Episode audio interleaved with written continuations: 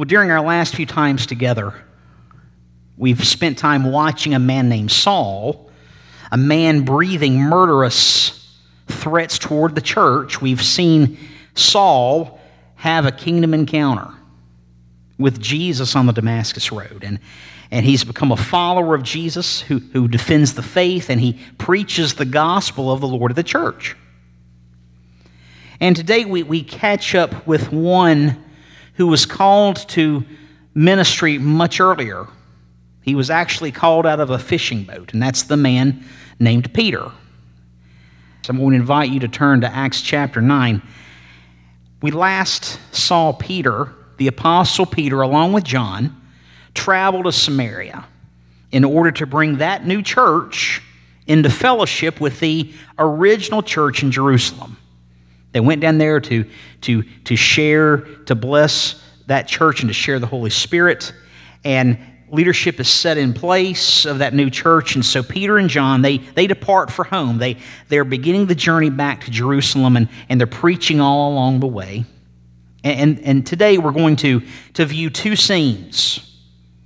In just a few minutes, we're going to look at two scenes that deal with resurrection power. What does it mean and why does it matter? How, how do these two scenes impact our lives today as individuals, as the church? How do they impact? Scene one Acts chapter 9, verse 32. Peter is traveling through the regions of Judea and Galilee and Samaria. And he, and he comes down to the saints who live in a city named Lydda. And Lydda is a city on the way to Joppa, and it's within a day's journey of Jerusalem.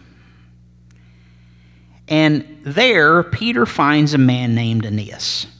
Aeneas has been bedridden for eight years. He's paralyzed. And evidently, Peter is directed to the man's home. We, we don't know what happened to Aeneas. Luke, the writer of Acts, doesn't tell us. Has Aeneas fallen? Has he been hit by a cart, pulled by oxen? We don't know. Well, Peter says to the man, Aeneas, Jesus Christ heals you. Get up and make your own bed.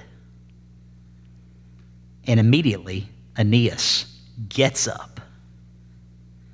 Get up. Aeneas got up.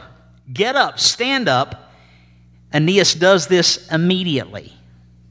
He, he doesn't dawdle, he's not sheepish about it. He gets up, healed by Jesus Christ.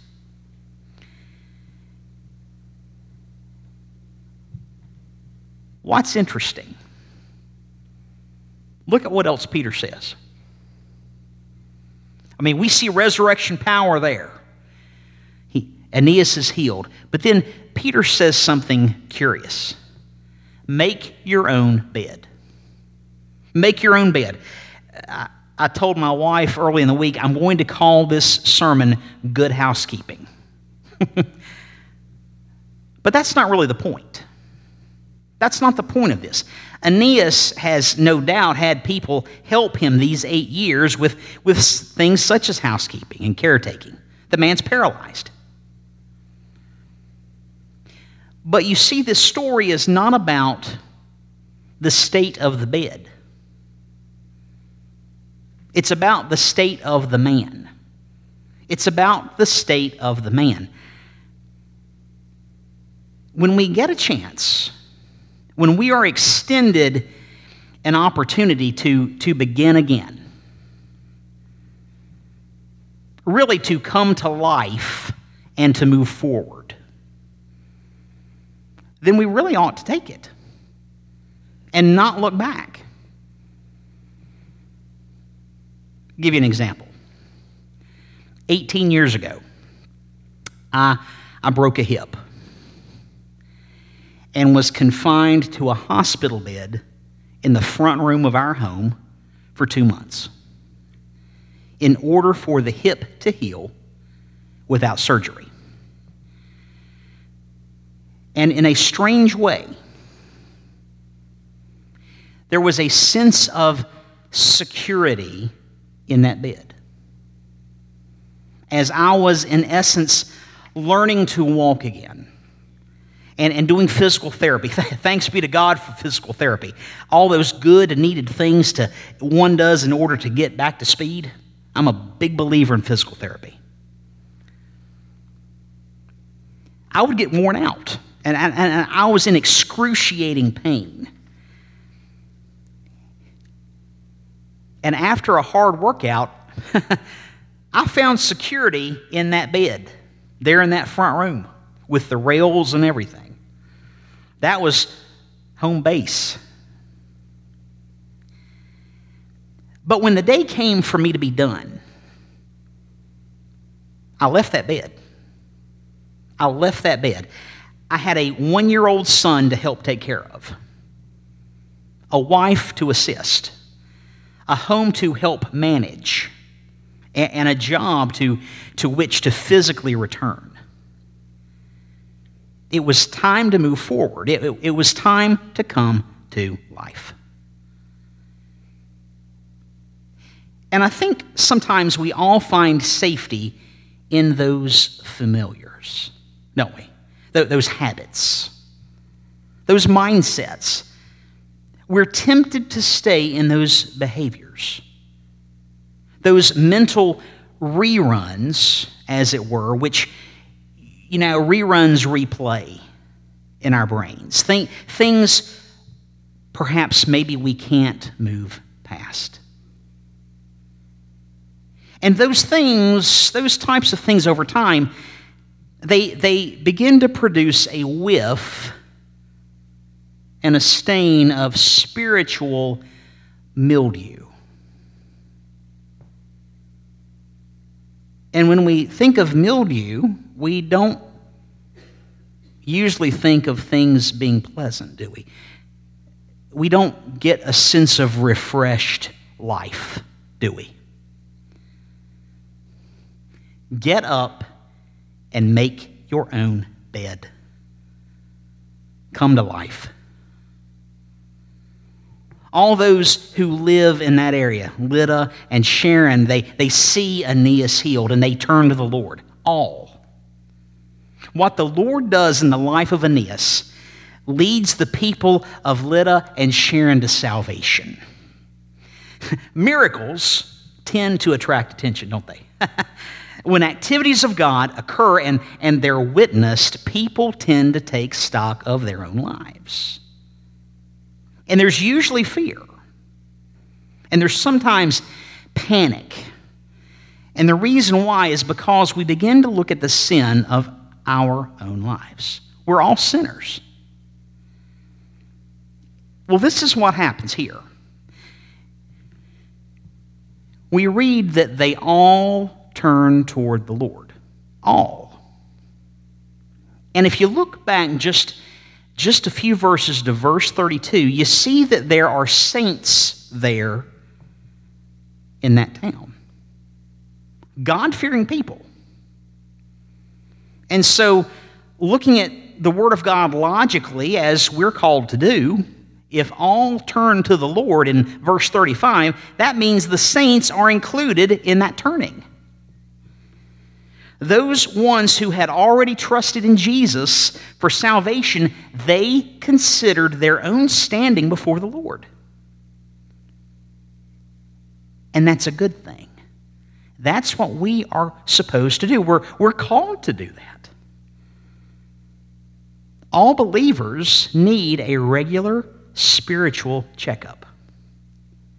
Jesus himself told us in, in John chapter 15 I am the vine, and you are the branches. The one who remains in me, and I in him, bears much fruit. For apart from me, you can do nothing. If anyone does not remain in me, he's thrown away like a branch and he dries up. And they gather them and they throw them into the fire and they are burned.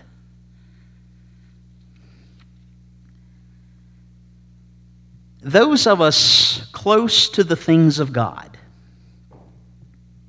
those of us close to the things of God should be turning to Him regularly, especially those of us close to the things of God because we know. We know better. Scene two. Now in Joppa, there is a disciple named Tabitha, which translated means Dorcas. And this woman, she excels in acts of kindness and charity, which she does habitually. Tabitha, Dorcas, she is a disciple. She's kind, she's charitable, and she acts on these character traits. She not only acts, she excels. She excels. Tabitha, Dorcas, is a pace setter. What she does, she, she does as a witness for the Lord. And as a result, she points other lives to the Lord. What an influence! What an influence. I'm thankful for lives in the church who serve like Dorcas. Amen. We, we need those lives who are a witness in that manner. And when things of life happen, the normal life cycle types of things, the church feels it. This is what I mean. Look at 37. It happens at that time that Dorcas becomes sick and she dies. The church grieves when those things of life happen. We ourselves have grieved. We're told in, the, in Psalm 116 that precious in the sight of the Lord is the homegoing of his saints. But we grieve. And Dorcas' passing is grieved. They, they wash her body and they lay it in an upstairs room. Tabitha, Dorcas, she becomes ill. She succumbs to whatever illness is present. Her remains are cleansed. She's prepared for burial. She's dead. Her body is placed in an upstairs room away from the hustle and the bustle of the main quarters of the house there in Joppa. And since Lydda is near Joppa, about nine miles, the disciples, having heard that Peter is just up the road, the disciples send two men to Peter, urging him, Do not delay in coming to us. Dorcas passes. Following all of her burial preparation, the church in Joppa hears the news that, that Peter is just up the road. When, when the whole area has a revival, word travels, word gets out, and so the church dispatches two disciples. And, and an interesting thing about two going. One writer said this In unsafe times and by dangerous roads, it was customary to send two messengers, both for mutual protection and, and that if anything happens to one, the other might still deliver the message. And I think that's significant, and this is why. I see that these assumptions, which Luke has in the text, some of these day to day things that don't make really sense to us, but they would to the readers in that day. What that does, it proves that's one more piece of evidence of the reality of Luke's account. There's power in the eye that records the ordinary. Peter gets the message, Peter gets ready, and he goes with them. And when Peter arrives, they, they bring him into the room upstairs and all the widows are standing beside Peter. And they're weeping and they're, they're showing all the tunics and the garments that Dorcas used to make while, while she was with them. Uh, Tabitha, Dor- Dorcas was kind. And part of her giving, part of her charity in which she excelled, was the provision of clothes. There were physical needs that she endeavored to meet. And I know that we engage in, in those same kinds of things here with the, with the giving of blankets to our seniors. In one church in which I was a part, we had a, a group of, of ladies that met together weekly to knit caps for, for premature infants at the hospital. Acts of charity. Well, these tunics and, and garments, these are shown as a tribute to, to Tabitha, to Dorcas. And, and all the widows, they're grieving. Peter sends them all out. And Peter kneels down, and Peter prays. And he turns to the body and he says, Tabitha, arise. Arise.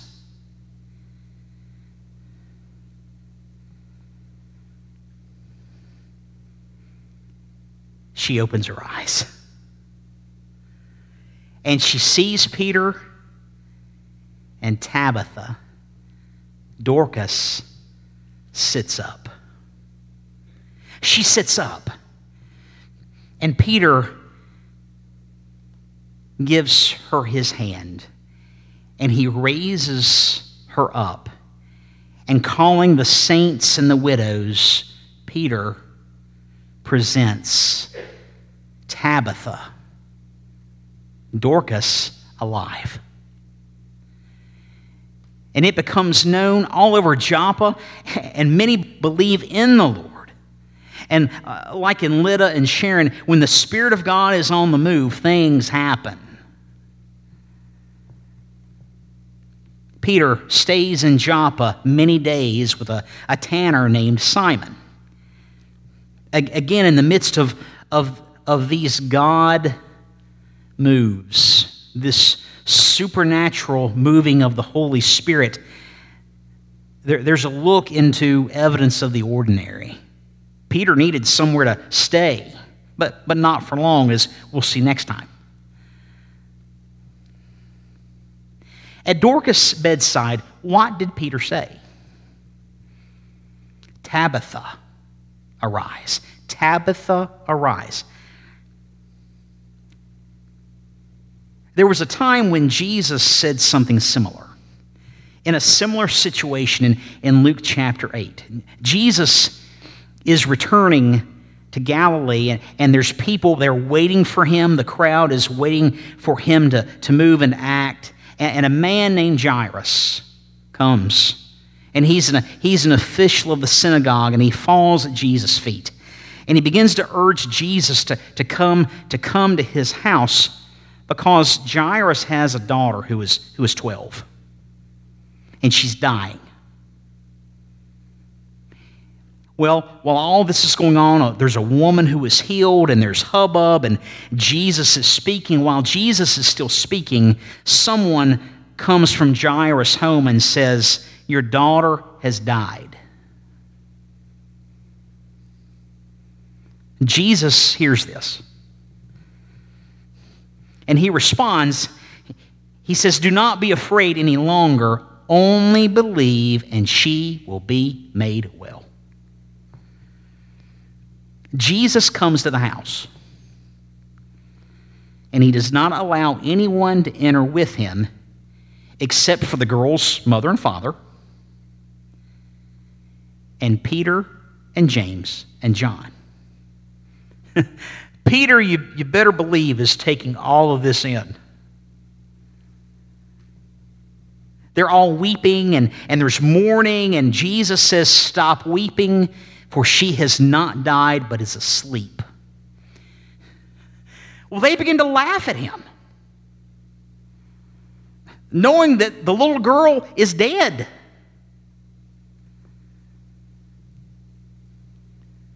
Jesus takes the little girl's hand and speaks forcefully, we're told. Forcefully saying, Child, arise. Her spirit returns and she gets up immediately. Mark chapter 5 records this same event, and, and Mark tells us that Jesus took the child's hand and he says, Talitha cum. Talitha cum, which means, little girl, I say to you, get up. On that day, Peter was paying attention. Peter remembered what Jesus, the Lord of life, had done.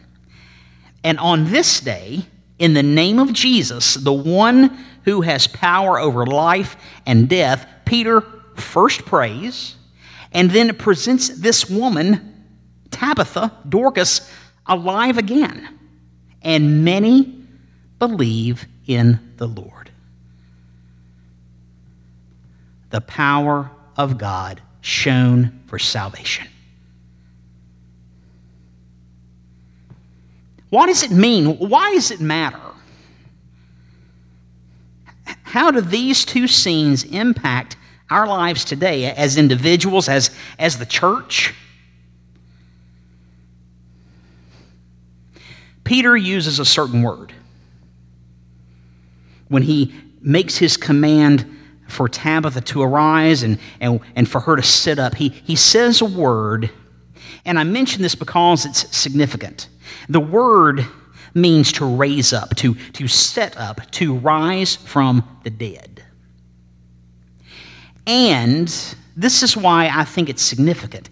It's the same word which Peter speaks to Aeneas earlier when he tells him to get up and make his bed and leave the past behind come back from the dead. You see, there's a beauty to new life. There's a beauty to being given the opportunity to have a new life. To move beyond the reruns of habits or behaviors or mindsets that are tainted with that spiritual mildew.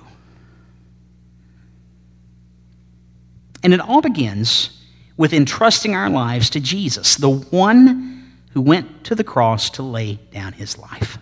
In order for us to, to have our sins forgiven and to have the promise of eternal life for each of us because of Jesus' resurrection. Jesus came back from the dead. And with all of that, we mustn't forget Jesus' resurrection life is resurrection power. It's resurrection power, and it's not only for eternity, but it's also for living life right now. Like Aeneas, we, we all have those things in life which cripple us. We, we all have impairments, spiritual impairments, which manifest themselves emotionally uh, and socially and sometimes even physically. But spiritual impairments. But you know what? If we can trust Jesus with saving the soul, with, with our salvation, you, you know what? We can trust Jesus with those impairments, and He will bring healing. Get up and go to Jesus. Be raised up to life. Come to life. Pray with me. Father, we, we see an account of resurrection power.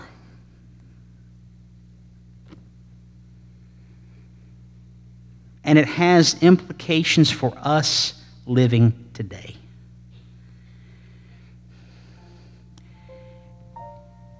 These are historical events, yes, but they're not relegated to the past. These give evidence to resurrection life which matters today. Jesus is the Lord of the living. He's come back to life. And we know that He's coming again. But as we wait on His return, Lord,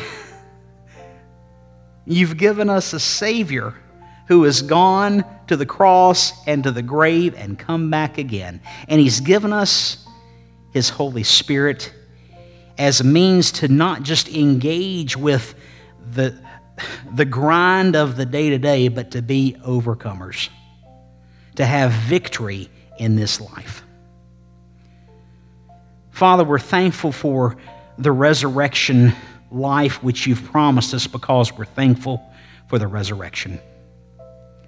We're thankful for the events which led to the resurrection, which was the death of your Son. He went to the cross to take our sins. And Father, the journey to resurrection life all begins there for every one of us. Salvation is free for all because Jesus died for all. Salvation is accessed by, by turning from sin confessing Jesus as Savior. We're thankful for Jesus, the Savior, who's come to bring us resurrection life.